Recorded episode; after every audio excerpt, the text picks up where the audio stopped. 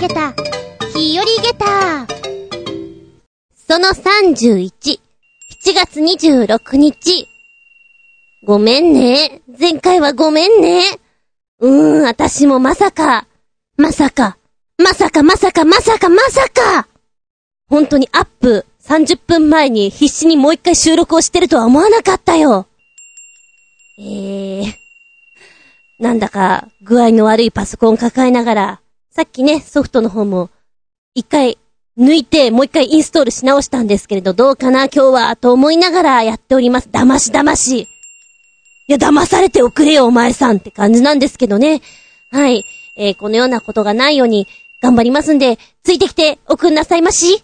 ということで、しばしお付き合いいただきますのは、私。土曜の牛の日って言うと、なんだか心がワクワク、ドキドキするのは、私だけでしょうか。いても立ってもいられません。厚み純です。どうぞよろしくお願いいたします。この番組は、ちょあへよ .com のご協力へて放送しております。うなぎ大好きです。かば焼き最高です。でもちょっと前まで白焼きっていうのよく知りませんでした。知ったのはちょっと前。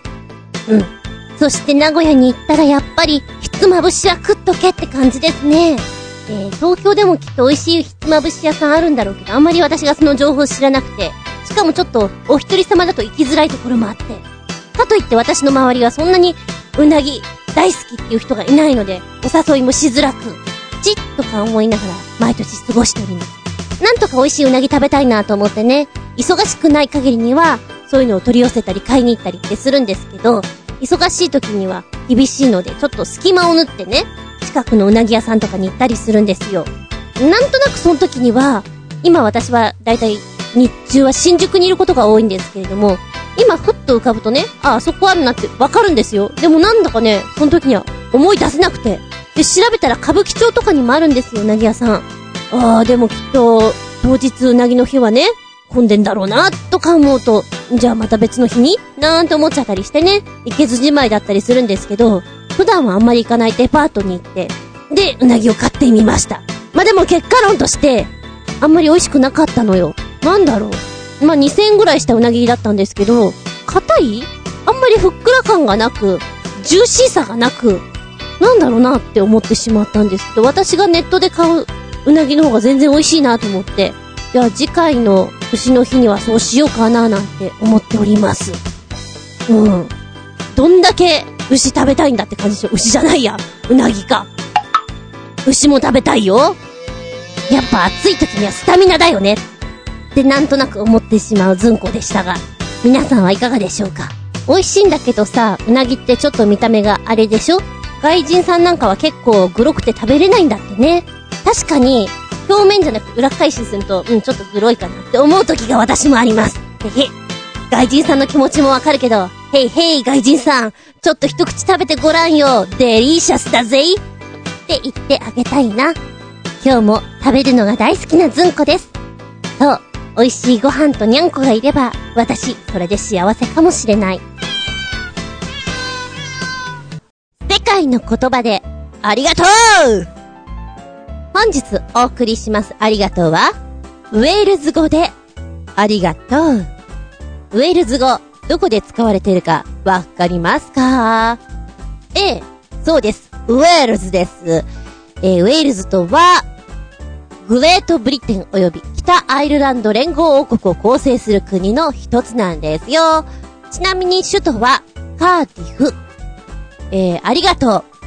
ちょっと私の耳ではね、こんな風に聞こえるんですけど、もし本格的にやってる人、ちょっと、発声違うんじゃない？っていうんだったら後で突っ込みください。えー、やはり Google 翻訳さんのを聞いて、こんな感じかな？ディオンフェンフォー、ディオンフェンフォー。何度聞いてもこう聞こえるんですよね、ディオンフェンフォー。えー、もしよかったら、あなたの耳で確かめてみて、Google 翻訳さんでね、ウェールズ語出ますから、ありがとうは、私の耳で、ギョンフェンフォーって聞こえます。そうさな。キャサリン・ゼタ・ジョーンズとか、あと、うん、トム・ジョーンズ、あと、アンソニー・ホップキンスなんか、このウェールズの出身ということですよ。ウェールズは、古城の国と呼ばれています。古城の国。なんと641に上る古城がありまして、その数は平方キロメートルあたりにしてヨーロッパのどの国よりも多いそうなんです。で、この古城にお泊まりするっていうツアーなんかもあったりするんですよ。どうですか？泊まってみたいですか？で、調べてみたら、英国の霊的スポットっていうね、10個のスポットがあったりするのもあって、まあまあ興味ある人はそういうとこに行ってみるのもいいんじゃない？みたいな。暑い時にはいいんじゃないなんて思ったりして見ておりますけれども、えー、他には、ウェールズにはパリ以外で最大の印象派の絵画のコレクションがあるそうなんです。カーディフ、こちら首都なんですけども、ウェールズナショナルギャラリーは印象派に及び、後期の印象派の絵画コレクションにおいて、パリに次いで最大規模を誇っています。こちらのコレクションなんですけれども、ルノワールやロダン、そしてモネなんかも含まれております。嬉しいことに入場料は無料なんです。あざーす。あ、もう一個もう一個。ウェールズで考えられた数学記号があるんですよ。うん。パイ。円周率を計算するための数学記号として使われているパイっていうあの記号独特のやつね。えー、こちら、ウェールズの方が発明された1550年頃に発明されたということなんです。なんだかこのパイとかが入ると、一気にこの算数が数学っぽく難しい感じがしませんでした私はこういうの苦手だったんですけども、3.14。まあ、でも3.14とかこう、いちいち書くよりはパイの方がいいのかななんて思ったりもしました。はい。えー、ちなみに私の友人はですね、イギリス、ウェールズだったかなまあ、留学しばらくしてたんですけど、何しに行きたいの？って言ったら、聞いたんですよ。英語を覚えたいっていうのと、可愛いお家で紅茶を飲みたいっていう夢を持っていきましたね。お紅茶を飲みたかったらしくて、彼女自身が、こう、紅茶糖なんですよ。たっぷり飲んできたんじゃないかなと思うんですけれども、えー、確かになんか本場で、スコーンと、お紅茶、ティー、飲んでみたら、いいかなーなんて、ちょっと憧れちゃったりもします。ということで、私の耳では、ウェイルズ語ありがとうは、リョンフェンフォー、リョンフェンフォーって聞こえちゃいます。メッセージタイム。では一発目のメッセージから、コジアトワークさんです。お邪魔します。いらっしゃいませ。お店の人の反応を見たいがために注文する。それに近い体験が私にもあります。それは、銀座の某スイーツ屋さん。集まったのはおバカな友人6人。甘いものが食べたいなという話になり、カップルがひしめく可愛いスイーツ屋さんへ押しかけました。ご注文は決まりでしょうか？という店員さん。それを待ちかねたように6人全員で、せーの。プチファンファン。かっこ。ちなみにプチファンファンとは、可愛らしい容器に盛られたフルーツパフェです。かっこ閉じる。私たちのオーダーを聞いた店員さん、クール系の美女でしたが、どうしたわけか顔を赤くして肩を震わせている様子。これはもしや、オーダーを聞き漏らしてしまったのかと、全員でもう一度、せーの。プチファンファン。あれあれ何も言わずに回れ右して行ってしまいました。どうしたのかな？怒っちゃったのかな？後ほど、店員さんは何事もなかったかのように、プチファンファンを6個持ってきてくれましたが、心なしか涙目だったようです。やっぱり男6人でパフェ食べちゃいけなかったでしょうか？いいと思いますよ !6 人でパフェ食べようが。面白いじゃないですか。私もそういう実験大好きなんですよちょっとガタイのいい6人が、プチファンファンというその、名前を言うのもなんかね、絵的に面白いですよね。うっせうっせ、プチファンファンっせみたいな感じで。いや、別に相撲取りではないんだけども、イメージ的によ、なんだかガタイのいい大男が、お、このベロンうまいっす。うまいっす、うまいっす、生クリーム最高っす。とか言いながら、こうカチャカチャ言いながら、口の前に生クリームペタペタつけながら食べてる絵っていうのは、相当面白いです。私のイメージは、広がる。えー、そんな感じがしますけれども。ちなみに、こういう風に言ったらどういう風に対処するのかなっていうので、お店の人をね、ジョナサンでした。ジョナサンで、ヘイギャルソンコーヒーって遠くから声をね、女の人です。えー、言ってもらったこともあります。よく私とバイクのね、旅行に行ってくれる子なんですけど、遊びで言ったら、やるっつって、やってくれました。一瞬周りがね、シーンとなるんですよね。で、お店の人も、ギャルソンうわー我々かみたいなね。その反応はちょっと面白いです。もしよかったら、え、勇気を持って、ヘイギャルソンコーヒーっていうのは、やってみてもいいんじゃない？面白いんじゃない？はい。そして続いてこちら。ずんこさんの体験通り、銀座は猫が多い街ですね。私の馴染みの猫は、対名通りと銀座7丁目にいますが、それ以外にもあちこちで見かけます。細い路地が多い、猫好みの街並みをしているからでしょうか。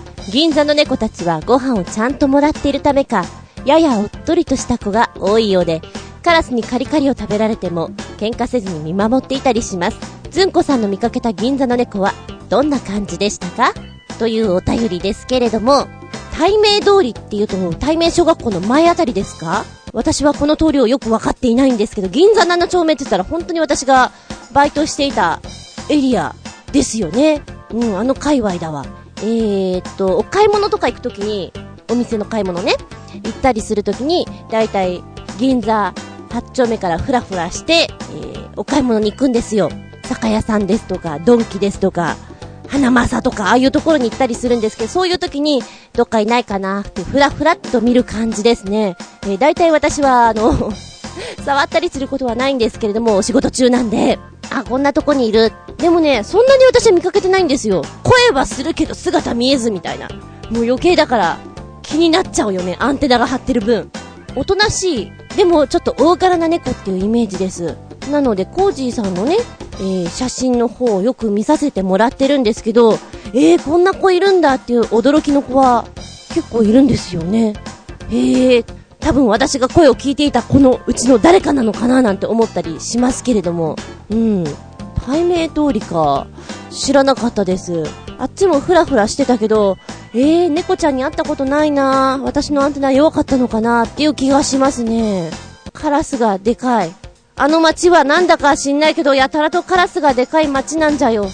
まあ、ネズミちゃんもでかいらしくて、その子たちを追いかけてるらしいですね。にゃんこは。銀座うろうろするときにはちょっと私も気をつけて見てみたいなと思います。もしかしたら、この放送アップしてる時間帯、私は銀座フラフラしてるかもしれない。ええ、そうかもしれない？元気があれば。うふ。お便り、4分4。続いては新潟県のひなちょこよっぴーさん。メッセージ。ずんこさん、こんにちは。こんにちは。7月で猛暑とは、もう暑くて暑くてたまりません。まあ、そんな時に少しでも癒しになっているのが花火大会ですね。一日に何万発と打ち上げる豪華な大会から、一般家庭が花火を一発ずつ寄付して数百発だけあげる田舎の大会もあり、夏場は日本全国、毎日のようにどこかで花火大会があるようです。ずんこさんは花火大会とか見に出かけられたことはありますか？新潟県では三尺玉とか四尺玉、かっこ、直径1.2メートル、かっこ閉じる。という巨大な花火を打ち上げる大会が何箇所かでありますが、僕は田舎のしょぼい花火大会しか見に行ったことはありません。笑い。それでは、ごきげんよう。うるるるるーん。やべえかわいいうるるるるるーん なんでうるるるるるんなの？熱くてなっちゃったの？こういう風に。まあまあまあまあ、面白いです。花火大会ね。そうですね。改めて花火大会に行きましょうかっていうのはあんまりないんですよ。で、例えばどっか移動している時に、あ花火大会やってる綺麗に見えるねっていうちょっと移動しながら見るパターンって。前回も、うーんと、親の家から東京に帰ってくる間に、まあ、時期がね、花火大会の時期だったから、6カ所ぐらいでやっていて、お、こっちでもドッカン、あっちでもドッカンって、空を見上げればドッカンドッカンなんですよ。で、時間がやっぱり、8時前後を狙うと、結構ね、いろんなとこで見られる。まあ、逆を言うと、その時間帯に渋滞が起きるので、私なんでこんな混んでる時間にバイク乗ってんのかななんて思いながら、走ったりもしましたね。うん。改めて見に行く。親の家にいる時も、親は九十九里の方にいるんですけれども、海岸沿いで花火大会をやってるんですね。で、ドカーンって音がして、ちょっと車を出していくとですね、やっぱり花火がよく見えるんですよ。だから現場に行かなくても、途中で車をね、横付けすれば結構見られるので、そこで見たりもしましたね。でも、やっぱり、あの、始まる前に、じゃあ行きましょうそうねっていうことで行ったわけではなくて、なんかご飯食べてて音がするから、ちょこっと動こうかっていうレベルですね。で、今までで一番感動したのは、やっぱり知らずに移動していて、なんか混むなーなんて思いながらバイクで移動していたら、花火大会がありまして、で、板橋の花火大会だったんですね。で、その時に渋滞もしてるし、わーとか思いながら、じゃあ近道なんてこう、沿ってね、いろいろやっていたら、ちょうど川沿いに出たんですよ。また混むところ私入っちゃったわって思いながら、なんかちょうど頭上でこう花火が降り注ぐような感じで、あれは良かったですね。もう、びっくりたまげたーって感じで、感動した。はい。うん、あとは、あれだな。高速道路に乗っていて、これはやっぱり芝居で移動中だったんですよ。まあ、地方公演をやっていて。で、この移動中でみんな大体移動は寝てるんですね。普通に。で、ふっと目覚めた時に、ちょうど車の真上を花火がこう降り注ぐような感じで、パーンってなった時に、うわーすごいいいもの見れたわみんな起きろやっていう状態にはなりましたね。こう、計画的に花火大会に行くことはないんですけども、時期によっては結構見れてます、私。ただ、あの、離れたところから見てるので、今ってどっちかっていうと音楽と合わせて花火大会を楽しむなんていうのがあったりすると思うんですけど、そういうのはね、堪能できないです。心の中で音楽奏でてください、みたいな、そんな感じでございますね。えー、でも、新潟県のひなチョコヨッピーさんとこのは、一般家庭から花火を一発ずつ出してっていう花火大会あるんですね。なんかこれすごくいいな素敵よ。大きいのもいいけど、こうなんか、身内だけでやるっていうのはすごく素敵な感じがします。花火大会かもうそういう時期なんだな。えー、ちなみにあの、浦安しょっちゅう私行ってた時期は、あそこ、8時半ぐらいになると、花火見えるんですよね。花火始まったーみたいなね。そういうもらい花火っていうのなんとかテーマパークの近くとかに行くとそういうのも見れたりするから面白いですよね。見ようと思っていたわけじゃないのに、こぼれて見えてしまうとなんかすごくありがとうっていう気分になります。なりません？あれ私だけ？いや、なるよね。うるるるるるんメッセージ、ディオンフェンフォー。続いては、旅人さんのメッセージ。メッセージ。ずんこさん、こんにちは。旅人です。こんにちは。相変わらず暑いです。そんな暑い中、今月の16日、かっこ3連休の初日、かっこ閉じる、に、日帰りの鉄道旅行に行ってきました。そして、この日、私は生まれて初めて東北新幹線に乗り、秋田新幹線経由で秋田県に行ってきました。本当は、はやぶさに乗って新青森に行きたかったのだが、すでに満席。ずんこさんは秋田県の横手という場所をご存知ですか？そこで私は B 級グルメの一つの横手焼きそばを食べてきました。特徴としては焼きそばの上に目玉焼きが乗っていて、紅生姜の代わりに福神漬けが添えられている代物で、これ目当てで地方から来る観光客も結構いるそうで、私もそのうちの一人だったりする。その後は岩手県の西部にあるホットユダ駅に立ち寄り、駅に併設されている温泉、かっこというより、銭湯かっこ閉じる、に入ってきました。数年前にテレビで紹介されたことがあって、東北の駅100選にも選ばれていて、一度行ってみたかった駅でした。夏は年始やゴールデンウィークのように、長期に休みを取ることできないけど、日帰りでも結構楽しめるところがあるのです。次は8月のお盆の頃に出かけるつもりです。予定としては、去年の末に大雪で足止めを食った思い出のある長野、新潟旅行のリベンジです。へえ、いい日帰り旅行できたようですね。そして、私の好みをよくわかっていて 食べ物ネタ、ありがとうございます。横手ね。私知りませんでした。B 級グルメの一つ。横手焼きそば。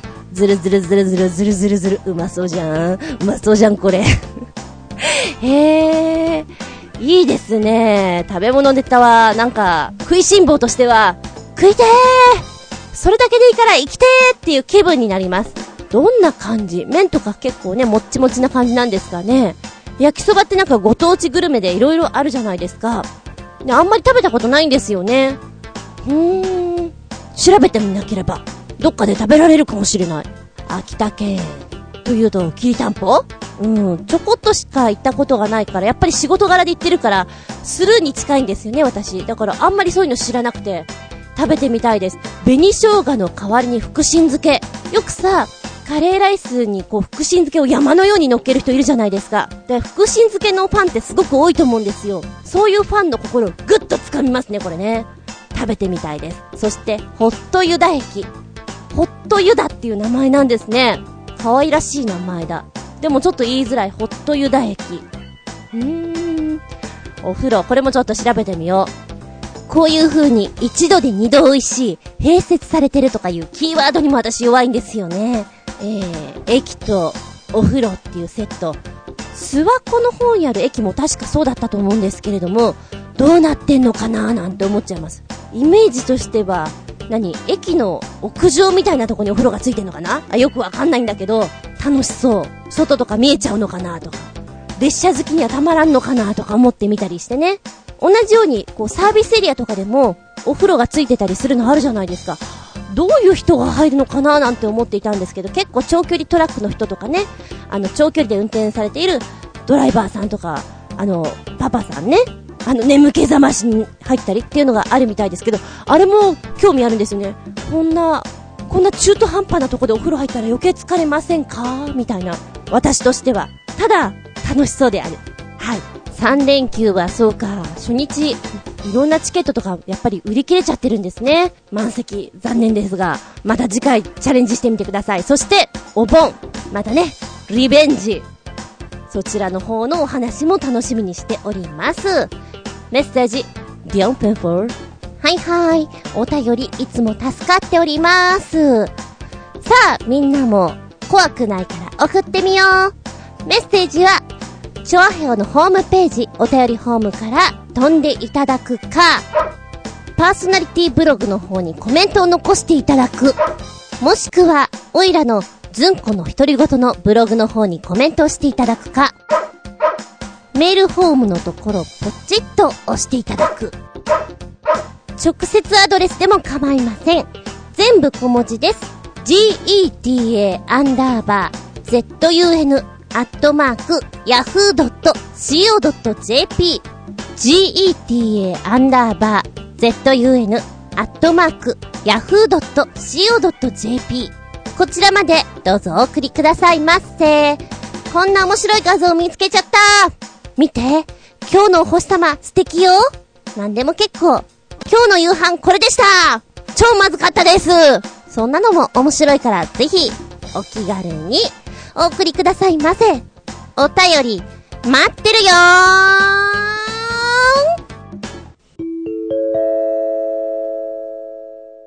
ただいまより、ずんこ先生のレッスンを開始いたします。ずんこ先生の本作り。久々のこのコーナー。今回はですね、今お稽古中というより、ちょこっと前にやってましたよっていう作品になります。しかもこれ私が書いたんではなくていただき物なんですけれども、中学生の部でやっていました。で、今割と中学生の部私が持ってるクラスはお仕事行ってる子が多いので、平日夜だと集まりがとっても悪いんですよ。で、一番多かった時は十何人いたんですけれど、今、下手したら二三人の状態で、お稽古がなかなかうまい感じにできないんですよね。んで、最後の方にやっていた時にやっぱり2、3人だけれども、男の子と女の子いたのでこれやってみてもらったんですけれども、やっぱりなんとなく驚き物というのはやりやすそうで、作品の名前は幽霊。えー、キーパーソンは男の子です。ただいま。うわーな、な、なに、ね、姉ちゃんちょ、ちょ、な、な、な、なに話してよ、気持ち悪いな。ちょ、な、なんかあったの？俺、俺、今テレビ見てたのね。そ、そしたら、人の気配感じて、振り返ったら知らない女の人が立ってたの。ええー、で、その人、ボソボソって喋って、ニヤって笑って、ふって消えちゃったのえ？喋ったって何を ?2 階の一番奥の部屋にいるから、遊びに来てって。2階の一番奥の部屋？って、私の部屋じゃん！うん。ちょ、ちょ、ちょ、ちょ、待ってよ！今から塾行くから荷物取らなきゃいけないんだよ！え？どうすんの？あ、あんた行ってきてよ！はぁ、あ、だって、あんたに遊びに来てって言ったんでしょ？だったら、あんたが行くべきでしょ！いやいやいやいや、自分の荷物なんだから、自分で行ってよ。ダッシュで行って荷物取ってくれば、大丈夫だから。絶対無理だって。あんたサッカーやってんでしょ？何のために毎日走ってんの？今日のためでしょ？あ？いや、今日のためじゃねえよ。とにかく、絶対大丈夫だから。よし。いや、俺は全然よしじゃないけど。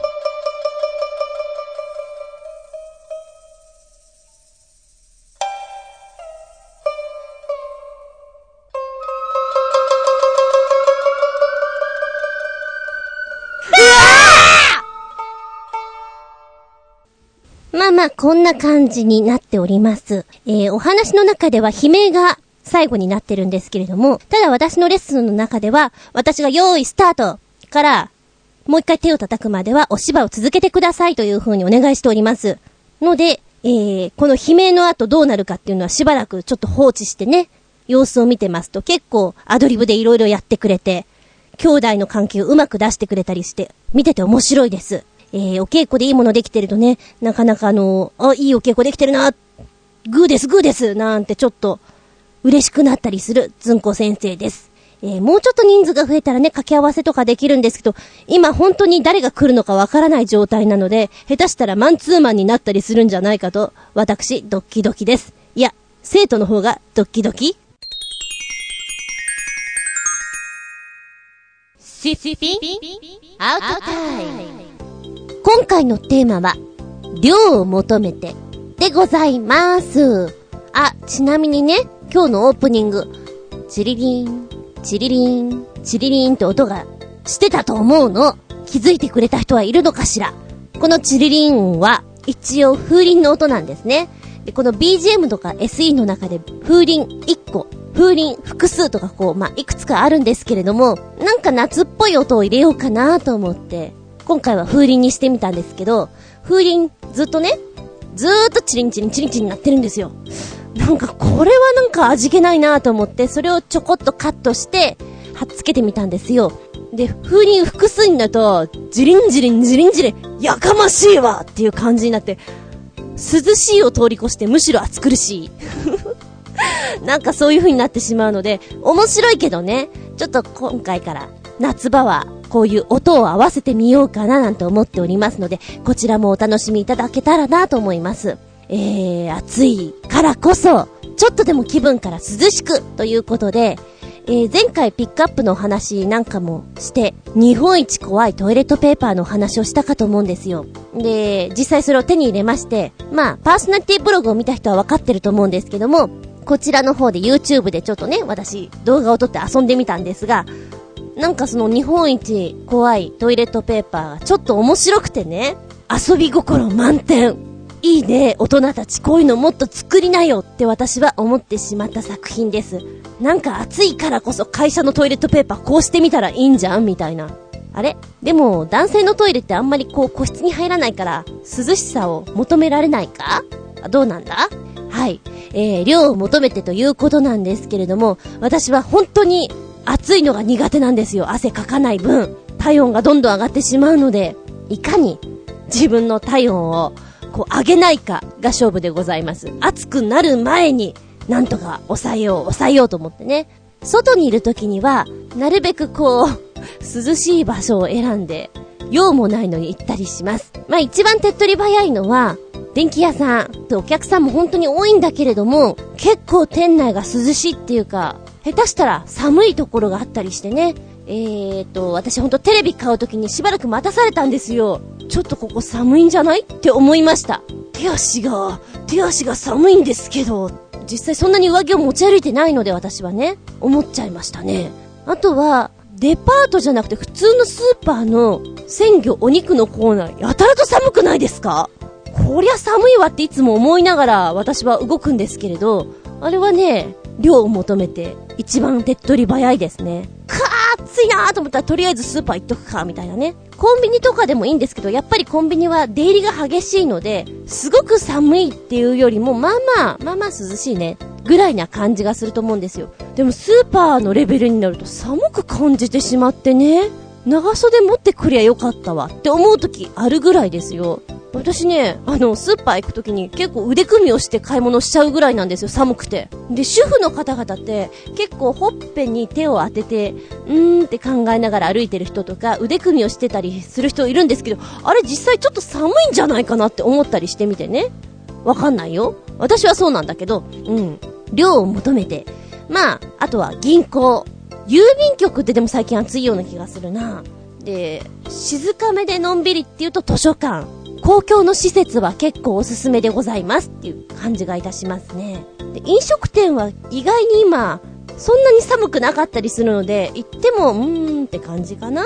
で、学生の頃なんですけれども、暑がりの私としてはね、クーラーもない、小学校の頃とか中学校の頃は、下敷きでパタパタ仰ぐと、先生によってはみっともないからやめなさいっていう人もいるし、私はあのパタパタがね、逆に疲れるんですよそんなに一気に体温下がるわけでもないし、だからあんまりパタパタをするタイプではなかったんですけれども、こう、机に座って、鉄の部分とか、机の下とか、涼しいところを求めてペタペタ触ってる子でした。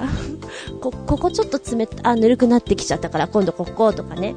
学校で言うとね、体育館って涼しくないですか？場所によるよあの、隅っこの方とか。だけど、なんとなく他のとこに比べて涼しい時があったような気がする。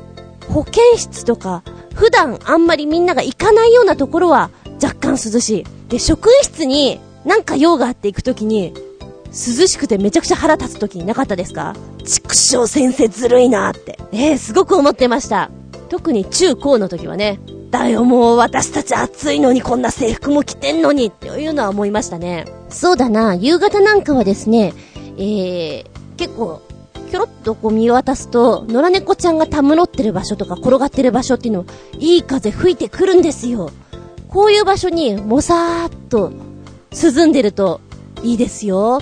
ただし、野良猫ちゃんのいるようなところは、割と蚊がいるので、えー、あの、油断してると、奴らにとっての、さあ、食べ放題バイキング、どうぞお好きなだけってなっちゃうんで気をつけないとね。まあ、おすすめは、スプレータイプ、シュッと一振りするといいんじゃないかな。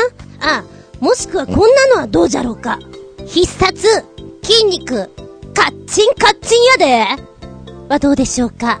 説明しよう。筋肉、カッチンカッチンやでとは、その名の通り、ずっと緊張しまくっております。そうすると、奴らは、針が刺さりません。ということは、蚊に刺されません。トレビアン。これぞ必殺、筋肉、カッチンカッチンやで ずっと緊張するのも疲れちゃうからね。えーとね、結構ふらふらっと行くところで、まあ、浦安なんか本当私はよく行くんですけど、ちょっと裏道とか歩くとあそこにゃんこがやたら多いんですよ。いい風も吹いてきやがってね。海風かとか思いながら羨ましいななんて思いながら歩いてるんですけど、いいねこれは涼しいと思いますよ。なんかエアコンいらずじゃないって私なんかは思ってしまいますけど、うん。あと、そうね、まあミニストップさんとかのハロハロとかあるじゃないですか。シャリシャリ感のたっぷりのアイス、氷、あの手の類を超スピーディーに食べる。わーって食べて、そうすると一気に体が冷えるでしょその状態をキープするために、一瞬、エアコンの効いた場所を作る。涼しいよっていうか寒いよむしろ。いいね。あの冷たいもの一気に食べて一気に冷やす。でもお腹弱い人はやめて。急降下しちゃうよ。映画館なんかもとってもおすすめです。今空調も効いてるし、すごく空気が爽やかな場所。そして、少し怖いやつとかね、見ると、いいかな。あの、つんまらない映画見ると余計、うー時間無駄したっていうのがあったりするので、どうかなって思うんだけど、そこはまあ、それぞれ、ね、良さげなのを見てくださいというしかないんですけれども、意外に、お金のかからない小劇場のお芝居なんかは、小さい小屋でやってるから空調がめちゃくちゃ効いてるんですよ。で、1000円ぐらいで見て、2時間とか、むしろ寒い空間を作ったりするところもあるので、よかったらそういうのもどうぞ。ただし内容も寒い時ありますけどね。ああ、内容も寒い。空間も寒い。どうしてくれよ？はあ、あったかいもんでも食いに行く？ラーメンなんかどうよ？うん、行こうか。話は変わるけどさ、テーマパークのお化け屋敷ってあるじゃない？お化け屋敷でも乗り物に乗るものと歩くものとあるけれど、歩くタイプのがあんまり好きではありません。もともと脅かされるのは好きじゃないんですけれど、なんかね、子供の頃に人が脅かすお化け屋敷で結構リアルなのがあったんですよ。で、一番最後の最後に、うわーって追いかけられるのが多分トラウマになってるな。で、歩いてく瞬間に床がふにょふにょっていうちょっと気持ち悪い感触の場所があって歩くのがね、本当に子供の頃嫌で、でも何度かそこに入っていて、ちょっと嫌なんですけど、まあ、一瞬涼しくなるよね。うん。怪奇門で行くならばさ、階段の本とか夜中に薄暗いとこで読むといいんでない？お一人様には結構きついよ。あのー、イメージを作りやすい人は、後々にこう自分に返ってくるからね。で、100話物語の物語を読むんですけど、100話読んじゃうと、いろいろあるかもしれないみたいな伝説があるじゃないですか。そういうのがちょっとあるので、あ、もうそろそろ100話になっちゃうんだけど大丈夫かな？大丈夫かな？なんていうのが自分の中で涼しくなります。同じように、怖い漫画、怖い映画、DVD とかもね、ちょっと薄暗い部屋で、え、冷たい飲み物と一緒に、どうですか？っていうのもあります。ただね、それやった後に、こう気分がうっつりしてしまうので、あの、あげあげな気分にするためになんか別のものを用意しておくのも大事かもしれないですね。稲川淳二さんの怪談話とかのね、えー、DVD とかもあったりするんですけれども、こちらはね、怖いんですよ。怖いんだけど、稲川さんがこう、滑舌があんまりよろしくなくて、テロップとか出るわけじゃないから、ものすごい耳をダンボにして聞かないとね、わかんなくて、あ、今なんて言ったのかな？っていうちょっと、集中力が必要な DVD であったりします。なので、ちょっと音を大きめにして聞いてくださいみたいな。あの、違う意味で、集中力を養います。私はほんと仕事で、ホテルに泊まることが多々あるんですけど、そういう時にそういう本を一冊持ってたりすると、非常に寒くなります。大丈夫かなこれ。ちょっと額縁の裏とか見ちゃおうかななんて思ったりね。しますよ。お塩持ってた方がいいかなとかね。リアルな話ですけれども。まあ、のー、ミュージカルとか、ね、そういう時代劇とかで動いてる時って大人数で動いてるので、場所によっては宿がいっぱいで取れなくて、2、3軒の宿を共有してる時があるんですよ。で、やっぱりちょっと偉い役者さんが A のホテル、真ん中の人は B のホテル、スタッフさんは C のホテルみたいな、そういう風に分かれてたりするんですよ。で、先乗りした A のホテルに泊まってた、ある方がね、ちょっとこの部屋やばくて、うん、昨日ちょっと、塩を置いてねっていう話を、翌日に楽屋とかで話をされてると、おー、怖えーなんて思っちゃうね。私は A じゃなくてよかったですみたいな、そういうのもあったりしますよ。で、お部屋に入った瞬間、私はそういう空気を感じないんですけど、なんだろう。この部屋はとっても空間的に不思議な感じしない？みたいなね。デザイン的にも。なんでこのデザイン？みたいな。さあ、その部屋でカサカサする黒い子がいたらあなたどうなるよ？寒いこの部屋寒いよ黒い子いるよ眠れません 違う意味で眠れません寒い。鳥肌鳥肌チキン肌。そうだ。あと子供の頃に、怖い漫画っていうのがうちの姉がよく持ってたんですよ。ただ、私は怖い漫画はまあ一瞬は読めるんだけど、それがうちにあるのが許せなくて、なんなんだかね、その怖い本から負のエネルギーじゃないけど怖いものを取り寄せそうで嫌だったんですよ。なので、持ってたとしても、例えば友達から借りたとしても、自分の近くに置きたくなくて、姉の本棚にそっと置いてみたりね。えっと、私は2階で寝てたんですけども、1階の端の方に置いてみたりとか、嫌だったんです。そういう怖いシーンを破いて捨てちゃうとか、そういう子でした。今は、割とね、それが、あの、大丈夫になっちゃいましたけど。気分的に涼しくなるといえば私がおすすめしたのは、水族館。なんだかあの空間は涼しくていいね。フィーリングのあの音？チャプチャプってあの、海のような音とかリラクゼーションがまた、多分、アルファファーにとってもいいんでしょうね。って思ったりします。あ、この空間すごくいいな。ブルーな感じでとってもいい。って思ったりします。えーと、深海魚のところはいかがなものかなって思うんだけど、うん。あのー、そこそこに涼しい気分には味わえると思いますよ、水族館。逆に動物園、今動物園に行くと奴らはとっても暑そうにしているので、動かない、寝ている状態なのであんまり面白くないです。おすすめはしないかな。まあ行くんだったら雨の日狙っていくと、逆に、やったー雨だーって活発になってるところが見れて面白いと思いますよ。ではここでメッセージいきたいと思います。コージアットワークさん、量を求めてお邪魔しまーす。いらっしゃい。私が量を求めて食べるのは、盛りそばです。流水麺とかではなく、熱いのを我慢して、乾麺を茹で、冷たい水で揉み、キーンと冷えた蕎麦つゆ、もみのり、わさびにわけぎ、みょうがなどでいただくと、生き返った気分です。さらに、デザートは、熟れた白桃を冷やしておいたもの。世に果物はたくさんありますが、程よく冷えた白桃は、もはや魔物の領域にあるのではないかと思います。いやー、日本人に生まれてよかったですね。ということで、白桃かうまそうだな今年はまだ桃食ってねえな、私。冷えた白桃、さぞかしうまかろうに。どうも一人暮らしをするようになってしまって、こう、果物を自ら食べるっていうことがあんまりなくて、まあ一番食べるのはバナナいつでもどこでもバナナえ 桃とかスイカとかは本当に食べなくて、食べたいね。フルーツか。いつでもフルーツ食べられるお家ってなんか贅沢だなって思いますよ。わー、食べ物で量を取る。いいですね。それはとっても涼しそうだ。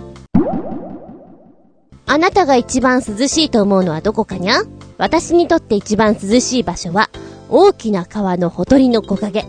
以前そこに住んでいた猫の名前をとって、私がミケさんの浜と呼んでいる場所です。ほとんど止むことのない川風が水辺の木立を抜けて吹きつけてくる場所で、酷暑日でも涼しく過ごせます。あ、あともう一つ涼しい場所。とある高速道の脇にある遊歩道に穴が開いており、電気などの地下配管工につながる階段があります。この穴は普段人が上を歩けるように格子で閉ざされているのですが、この格子の上が涼しいのです。地下の坑道から吹き上げてくる風がとんでもなく冷たく、涼しいどころか寒いほど。どんなに暑い日でも汗が引くのはいいのですが、寒くなってしまい、長時間とどまれないので、2番目に涼しい場所ということにしておきます。おー、これはどちらも涼しそう。アンド気持ちよさそう。川はいいよね。確かに風、いいなーって思います。なんか海風は、ちょっと潮の感じもしてベタっとするところがあるってよく言うじゃないですか。川は逆になんかサラッとしてる感じはするな。うん。そして、高速道の脇にある遊歩道。よくここ見つけましたね。歩いていて、おー、ここ涼しいやって思ったんですか？暑い時にはあそこを歩かなきゃっていう気分になっちゃうだろうな。なんか、さらにこういう穴とか、こうして閉ざされてるとかっていうのを聞くと、私のアドベンチャー心がね、見たいじゃん。行ってみたいじゃん。歩きたいじゃんっていう気分になります。ああ、そういうのもあるね。トンネルとかも涼しいところあるのもんね。まあ、都会はないんだけれども、ちょっとあの、外れたとこのトンネル涼しい空気が流れてきたりしますよね。そうだな。川べりで寝っ転がって寝たら夕方気持ちいいんじゃないかなって思う時あります。ああ、もちろん蚊に刺されないように色々ね、こうガードしなきゃいけませんけれども、気持ちいいだろうな。あの風は、さわさわさわ、涼しいだろうなって、本当に思います。いいね、川が近くにあると。続いてが新潟県のひなチョコヨッピーさんの、量を求めて。僕が量を求めて食べるものといえば定番ですが、冷やし中華とかき氷です。冷やし中華もかき氷も自分で作ります。特にかき氷は僕が子供の時に買った手回し式のかき氷機をまだ使っていて、ガリガリするのがとても楽しいです。できたら上から色鮮やかないちごのシロップをかけて食べるのがいいですね。ずんこさんはどんなシロップがお好みですか？かき氷か。そういや私も5、6年前にかき氷機を買って、えっ、ー、と、リサイクルショップで300円ぐらいだったの。これでかき氷食べるぞって思ったんだけど、なんかこのガリガリするのがめんどくさくて、一回ぐらいしか使ってないの。シロップか昔は私絶対メロン派だったんですよ。メロン。で、もうちょっと大きくなって高校ぐらいになるのレモンになって、メロン、レモン、えー、練乳、抹茶。今はその辺ですね。抹茶ミルクとかね、いいね。カルピスも美味しいけどね。うん。おうちガリガリかいいね。冷やし中華大好きです。ただ、お野菜がないので、ほとんどお野菜乗っけない状態で 冷やし中華作ります。あの、卵を乗っけて、きゅうりを乗っけるぐらい。運が良ければそこにトマトが乗るぐらい。あんまり私の冷やし中華は、お野菜が乗ってません。ええうちの冷蔵庫にはあんまりお野菜がないんです。あ、今日は買ってきたけどね、キャベツとレタスあるけど、普段はあんまりないんです。はい、そして、あなたが一番涼しいと思うのはどこかにゃ？うちの近くに小さな滝があり、それに打たれればかなり涼しいですが、そこまでして涼しくなりたくないです、笑い。まあ、滝の周辺はマイナス4でまくってますので、そこで量を求めてもいいのですが、アブとか蚊とかも多いので、あんまり行きたくもないです、笑い。どうしても涼しいところに行きたいと思ったら、うちから10キロぐらい山に登れば、まだ雪が残っているところもあるので、そこでテントでも張ってキャンプすればいいのですが、これもまたそこまでしたくないです。笑い。ええー、!10 キロぐらいで雪に出会えるの？まだ？すごいね。ええー、いいな、涼しいな。こんなところでテントを張ったら、なんかちょっと別世界な感じがして羨ましいなへえへえへえ。あの、滝に打たれるっていうのもまたいいアイディアじゃないですか。どんな修行してるんですかあなたはって感じですよね。でも一回ぐらいなら打たれてもいいかもしれない。滝に打たれようよ。どう？って言われたら、うん、行っちゃおうかな、みたいな。経験がないからね、面白そうじゃないですか。マイナスイオン出まくりの滝。滝は確かにいいなそして山。自然いっぱいのところは本当にいいなって思う。ただしやっぱり、アブやカナンっていうのはちょっと、君たちはお呼びじゃないんだよって本当に言いたい。雪山、いいな、いいな、見た目ですっきり爽やかです。本当に山は、空気が3割してるじゃないですか。あそこはいいね。あの、バイクとかで走ってても、むしろ寒い状態になってしまったりすると、ああ、ここで朝起きて、美味しいご飯食べたら、どんなにいいかなって思うよね。うん。あの、虫がぶつかってくるのは本当に嫌なんだけど、あの、ビチビチビチビチ小石のようにね、痛いんだよ、あれ。バイクは生身だから痛いの気をつけて、君たちって思います。はい、そして旅人さんの、量を求めて、バイトをしているスーパーでも、冷房を入れてても、熱いものは熱いです。でもそんな中、思いっきり量を味わえるところが、ズバリ、冷凍庫の中です。冷凍食品を冷凍庫の中から取り出す作業があるのだが、基本的暑がりの私にとってそこは天国なのだ。ただ、冷凍庫を出た直後は、メガネが曇ってしまうという難点があるのだが、バイトがオフの時は都心の方へよく出かけるのだが、その時に乗る冷房の効いた電車の中も求める量の一つです。特に山手線に乗るときは、わざと目的地と逆方向に乗って、より長く量を味わってます。でも今年は節電で、若干冷房の効きが弱くなっているので、例年ほど量を味わえないのが残念です。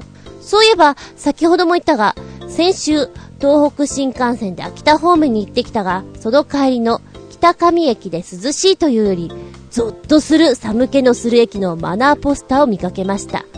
マナーポスターのコンテストをしていたのも、素人が書き、応募したものと思われるが、それは、人間の手首が電車のドアに挟まれてるイラストでした。正直、夢に出てきそうなイラストでした。ということなんですけれども、おー、スーパーでもね、冷房を効いてんだか効いてないんだかっていうとこありますよね。働いてる人は特になんか生ぬるいわって思っちゃったりするんじゃないかな。冷凍庫はさぞかし涼しいんでしょうね。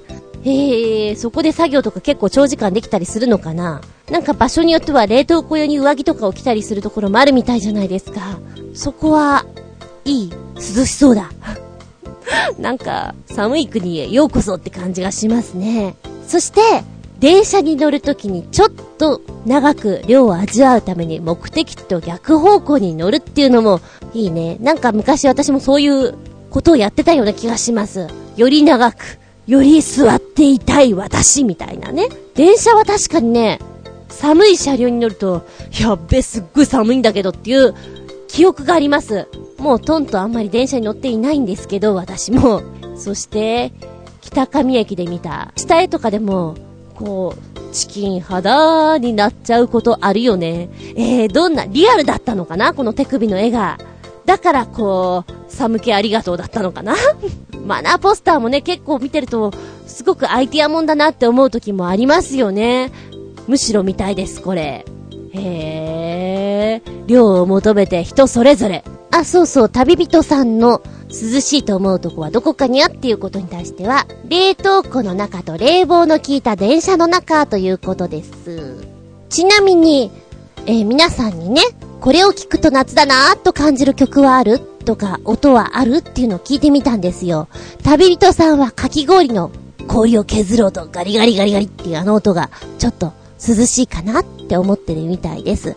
あと、これを聞くと夏だなって感じる曲。なんという曲だったっけ？君が、いた夏は、てんてんてん。太鼓の達人というゲームにも収録されてるんだけど、なんだっけ？はい、お答えしましょう。こちらは、夏祭りという曲です。ホワイトベリーがカバーしています。原曲はジッタリンジンです。ヒルドラの主題歌にもなっていたんで結構ね、聞いたことがあるかなっていう曲ですよね。私もこれ結構夏っぽいなと思いますよ。やっぱ耳から入ってくる量っていうのもあるからね。えー、ちなみにさっきちょっと水族館の時に、チャプチャプ音っていうの？水辺の音、川の音、小川のせせらぎとか、海のザッパーンって音とかあるじゃないですか。これフィーリング的に結構聞かせてくれたりするとこもあるんですけど、逆に、その、聞かせよう聞かせようっていうのが前面に出ちゃって、どうだこらザッパーンザバザバザバっていう、すごく聞かせてくれるところがあるんですが、そこまで行くと逆に、なんか、トイレの中にいるみたい。まあ、男性わかんないかもしれませんけど、音姫っていうのがあるんですよ。トイレの中で、こう、ボタン押すと、ザーっと音がするね。あそこにいるみたいっていう気分になったりするんですよね。あれ男性のトイレにも音姫ってついてんの？ついてないよね、きっとね。あるんですよ。女性トイレにはそういうのが。あのー、それを思い出しちゃいます。やりすぎには要注意。だから私はちょっとその、少し、抑えめな感じで、せせらぎの音とか聞こえると涼しいかなって思うけど、やりすぎ注意、やりすぎ注意、警報出しちゃうよ。そして、新潟県のヘナチョコヨッピーさん。この、夏と感じる曲、本当にいっぱいいっぱい出してくれて、夏を感じるにテーマをいくつか出してくれたんです。清涼感の出るもの。元気が出るもの。そしてズバリ夏みたいな。すごいね。なんか宿題をめちゃくちゃ早くにやってくる子みたいで、先生追いつくのがいっぱいだよ。今日は、えー、夏だと感じる曲の方でちょっとお話ししてみようかな。やっぱりサマータイムブルースでしょうね。ということで、えー、映像はスペシャルコラボのサマータイムブルース出してくれましたけれども、王様と大月健二、加藤久志、そしてローリーが出ている、すごくノリのいいサマータイムブルース。私が思ったのは、これを見ていて、うん、みんな一緒に学園祭に来てくれ、まとめてなって思った。アップテンポで、すごいこれは盛り上がるよ。前夜祭にぜひ来てよっていう思っちゃった。そして二つ目に、懐かしの伝説バンド、子供バンドの暑苦しいサマータイムブルース。あの、自分です暑苦しいってつけちゃってんのがまた面白いです。で、子供バンドっていうのが私よくわからなかったんで調べてみたんですけど、内木剛さんが高校生の頃に結成したバンドなんですね。すごいな、高校の頃からやり始めたのが今現在っていうのは、かっちょいいなと思ったよ。で、私の知ってる曲とか他にあるかなと思ってみたら、私のよく知ってる北斗の剣 北斗の剣歌ってんじゃんと思って、ちょっとびっくりしちゃいました。えーと、北斗の剣の第4部オープニングテーマ、えー、そして第4部のエンディングテーマ、こちら両方とも子供バンドさんの曲になるということで、へーってさっきちょっと YouTube 見て驚いちゃった。うん、ありがとう。私ほんとね、知ってる曲と知らない曲の差が激しいので、全然知らない曲を教えてもらうととても勉強になります。そして、夏っぽい曲でミヒマル GT のスイッチ。テレビの CM 曲で真夏の印象が強い曲です。あ、そっか、テレビの CM 曲で流れてたから、聞いたことあるのかな？あのー、世界卓球2009年の公式テーマソングということで、PV 見るとですね、なんか一番最初にラケットを持ってるんですよ。で、この新体操の棍棒を持って、それから卓球のラケットを持って、なんでかなと思って、しかもなんか聞いたことあるなと思ったら、あ、世界卓球の公式テーマソングだから卓球なんだと思ってね。で、ミヒマル GT さんが、あの、実際自ら書き下ろしたスーパーポジティブソングということです。えー、スイッチオン。スイッチをオンすることによって、あなたの中に、体の中に眠ってる小さな小さな小人が起きて、心のポジティブのスイッチをオンにしてくれるよっていうイメージで書き上げたそうです。なんかこういうの聞くと、おー、やる気出ちゃうわ私のやる気スイッチがポチッと入っちゃいます。そして夏といえば、甲子園熱湯甲子園活性活性、あの、私全然野球知らないんですけども、やっぱり夏といえば甲子園。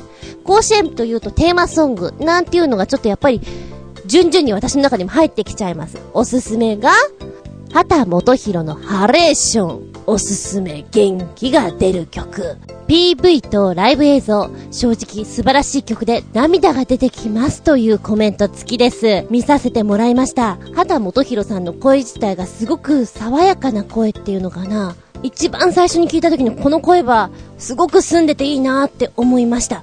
そして、えー、なんか青春っていう感じの本当にそういう曲のノリなので、歌詞もいいですしね、えー、なんか甲子園にぴったりだなと思います。で、甲子園に選ばれるテーマソングって本当に全部いいじゃないですか。私もこれすごく好きなのが多くて、そういう特集のね、CD とか出てたりすると借りちゃいますよ。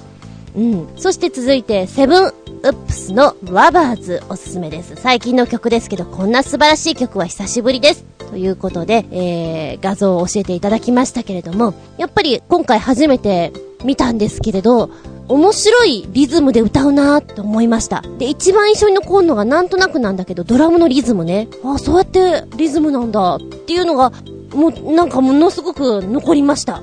んで、あの、新潟県のヘナチョコヨッピーさんが、今回3つね、こういうのどうですかどうですかっていうのを載せてくれて、一番最後に、ララララララとか、ジュラララララとか全部違うコメントで出してきてるのが面白かったです。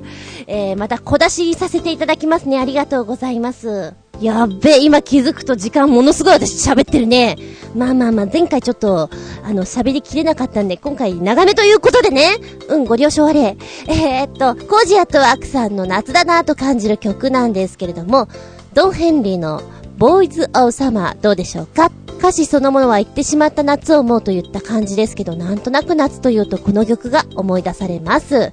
で、聞いてみて、非常に、あ、なんか懐かしい感じだなぁかっこいい演奏。で、また V がすごくね、モノクロでいいなと思ったんですよ。まあ、調べてみたら、イーグルスの方なんですよね 私本当に全然知らないなとか思いながら。で、あの、リンダロンシュタットのバックバンドをやっていたということであ、そうなんだ、そうなんだっていう感じでちょっと見てたんですけれども、で、ソングライターでもあって、ドラマーでもあって、ボーカリストでもあってっていう、何でも屋さんだなで、歌に関しては、評価がすごく高くて、フレディ・マーキュリーとかね、イアン・ギランなんかと並ぶぐらいすごく力がある方なんだっていうのを書いてあって、えー、すっげえやーって思いましたね。非常になんか80年代を代表する曲だなっていう印象を受けました。これを聞くと涼しいなーってのは、それはアントニオ・カルロス・ジョビンとビニシウス・ジ・モライスの名曲、ソ・ダンソ・サンバ、かっこ、私はサンバしか踊らない、です。冷たい風が吹いてくるという感じではなく、汗をかきながらちょっとした風に涼しさを感じてほっと一息という感じがこの曲。あまりにも有名な曲なんで、今更ですが、ということなんですけど、えー、パッと見たときね、私、私はサンバしか踊らないって、こう、カッコで書いてあるじゃないですか。あ、コージーさんはサンバ踊るんだって思いました。さっきまでそう信じていて、今ちゃんと読んで、あ、違うわ、このタイトルの意味かと思ってね。コージーさんはサンバを踊りたいよっていうわけではないんだと思って、ちょっと自分の中で今、プチヒットでした はい。えー、っと、有名な曲ということで、やっぱね、見ていて、私はこれを夜お酒を飲みながらの席で聴きたいなーっていうぐらいかっこいいなーって思いました。だって私のコメントで夜をイメージしちゃうけど、点々どこかで聞いたような酒持ってこいやーって書いてあります。どんなコメントだと思うでしょ？あのー、パッとね、聞いた感じのコメントをさらさらっと書いてるんですけど、ラウンジでまったりって感じみたいな。書いてあります。私の第一印象がそうだったんでしょう。やっぱね、印象に残りますね、これはね。うん。夏っぽい。夜っぽい。酒持ってこいやとか言いつつ私あんまり酒飲まないんだけどさ。ラムコークハイでいいやコーラは大好きです。口に涼しくコーラをください。そしてラストメッセージ。もう一つ、演奏で背中に寒気がして涼しくなるのが、ジェフ・ベックのディフィニトリー・メイビー。いやー、このギター聴いてると、背筋に寒気が走って涼しいです。他にもクールなプレイはいっぱいあるのですが、あまりマニアックになってしまうのもなんなんでということで画像を教えていただきました。ジェフ・ベックのディフィニトリー・メイビーなんですけれども、かっちょいいねギター知らないんですけれども、私のコメントは、ギターすんげーかもって書いてある もう、まさに第一の直感で書きましたって感じでしょ？うん、すんごいなと思いました。やっぱり、ちょこっとギターをいじった人とか、これを見ちゃうと、おーって思っちゃうんでしょうね。うん。私が普段聴かないような曲とか皆さん教えてくれてどうもありがとうね。暑い時に聴くと嬉しいなっていう曲とか元気が出るなっていう曲、それからこれを聴くと涼しくなるななんていう曲を教えていただきました。今回全部をご紹介できてないんですけども、あのー、小出しに、小出しにしていきますのでね。ただ送っていただくのもいっぱい送ってくれてんで、小出しに、小出しにでございます。もう気づけば私すんごい喋ってますよ。盛りだくさんだそうだな。量を求めて食い物で行くと、スイカを一個丸ごと食う気迫で食べてみてください。お腹ポンポコリーンのなんとなく涼しい気持ちがします。あ、でも食べ過ぎは、急降下に注意ね。パッパラパッパー、パッパラパッパー、パーパパッパッパー。以上、長々と失礼しました。すっぴんアウトタイムでした。お風呂で12ヶ月。本当はね、これ前回やっときたかったんですけれども、まあまあいろいろトラブリングがありまして、えー、今日やります。7月のお風呂。はて、なんだろうかって思いません？なんとなくほら、勝負湯とかは聞いたことあるけど、7月って何さ？全くわかりませんでした。7月は、桃湯でございます。桃屋じゃないです。桃湯です。えー、桃屋美味しいですね。えー、ご飯ですよとか大好きです。いや、それは置いといて、えー、夏の土曜といえばうなぎっていうぐらい、同じように江戸時代から親しまれてきた習慣に、夏の土曜は桃湯に入るというのがあるそうです。桃というのはですね、中国で生まれた植物ということなんですけど、魔除けの力を持つと言われているそうです。その考えから日本でもひな祭りなんかに桃が使われたり、正気払いの意味を持って夏の土曜に桃の薬湯風呂に入りましょうよっていうことで知られてるそうなんですけど、私には全く知られてませんでした はい。桃の葉っぱにはですね、タンニンなどの消炎解熱に有効な成分が含まれているので、例えばですよ、強い紫外線による日焼け、それから汗も、湿疹、虫刺されなんかによるトラブルの多い夏の時期ですね、お風呂に入るととても効果的だということなんです。うん。で、実際はですね、このお風呂、桃の葉っぱに特にこの栄養がたんまり入っていますので、そこを使いましょう。生の葉っぱを3、40枚布の袋に入れて、お鍋に入れて20分ぐらいぐっつらぐっつらぐっつらぐっつらやりますわ。んでもって、その煮汁ごとお風呂に入れます。で、オッケー。ただし、あんま、桃の葉っぱって見ないよね。ないでしょ？だから、通はなかなか入れないかなって思います。今の時期、銭湯なんかではたまにそういう桃湯なんていうのをやってくれてるところはあるみたいですよ。まあね、確かに日焼けなんかした時に、こう、さっぱりしたの入りたいじゃないですか。で、そういう時にいいみたいです。で、今、この桃の葉のエキスを使ったバスグッズっていうのかな入浴剤なんかもありますので、こういうのを使うと手っ取り早いでしょうということです。で、えー、桃狩りとかね、行った時に、そこで葉っぱをいっぱい持ってくるがいいさ。いいですか？葉っぱもいいですか？って言って、3、40枚もらってくるがいいさ。じゃないとなかなか天然の桃湯には入りづらいと思いますけれどもね。うん。えー、桃湯、桃湯、桃湯って言うと私本当にご飯ですよがさっきから頭の中でこうぐるぐるぐるぐる回ってるんですけど、ちなみに私ご飯ですよは、桃屋さんは唐辛子の味のやつが一番好きです。あ、話がそれちゃった。7月のお風呂は、桃湯。ピーチピーチ。ジャブジャブ。ランララン。この番組はチョアヘオ .com のご協力へて放送しております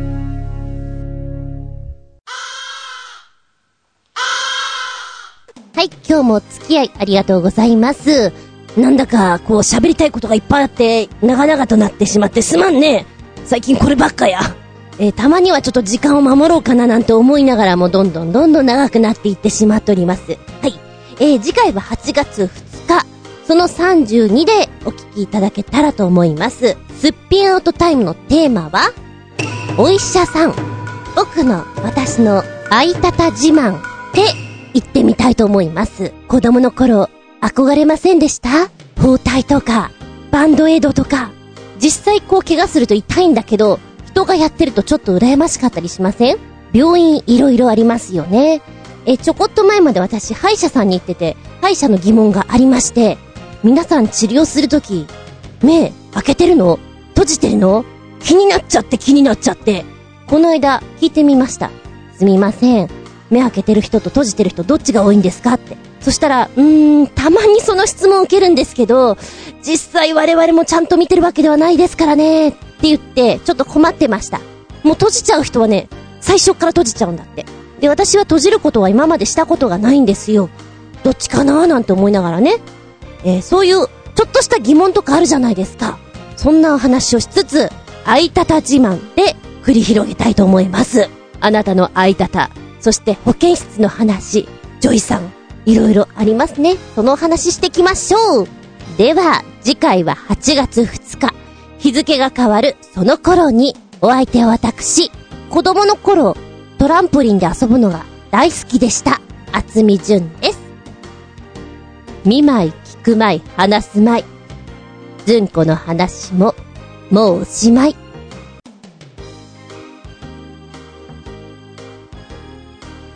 さらばじゃドロン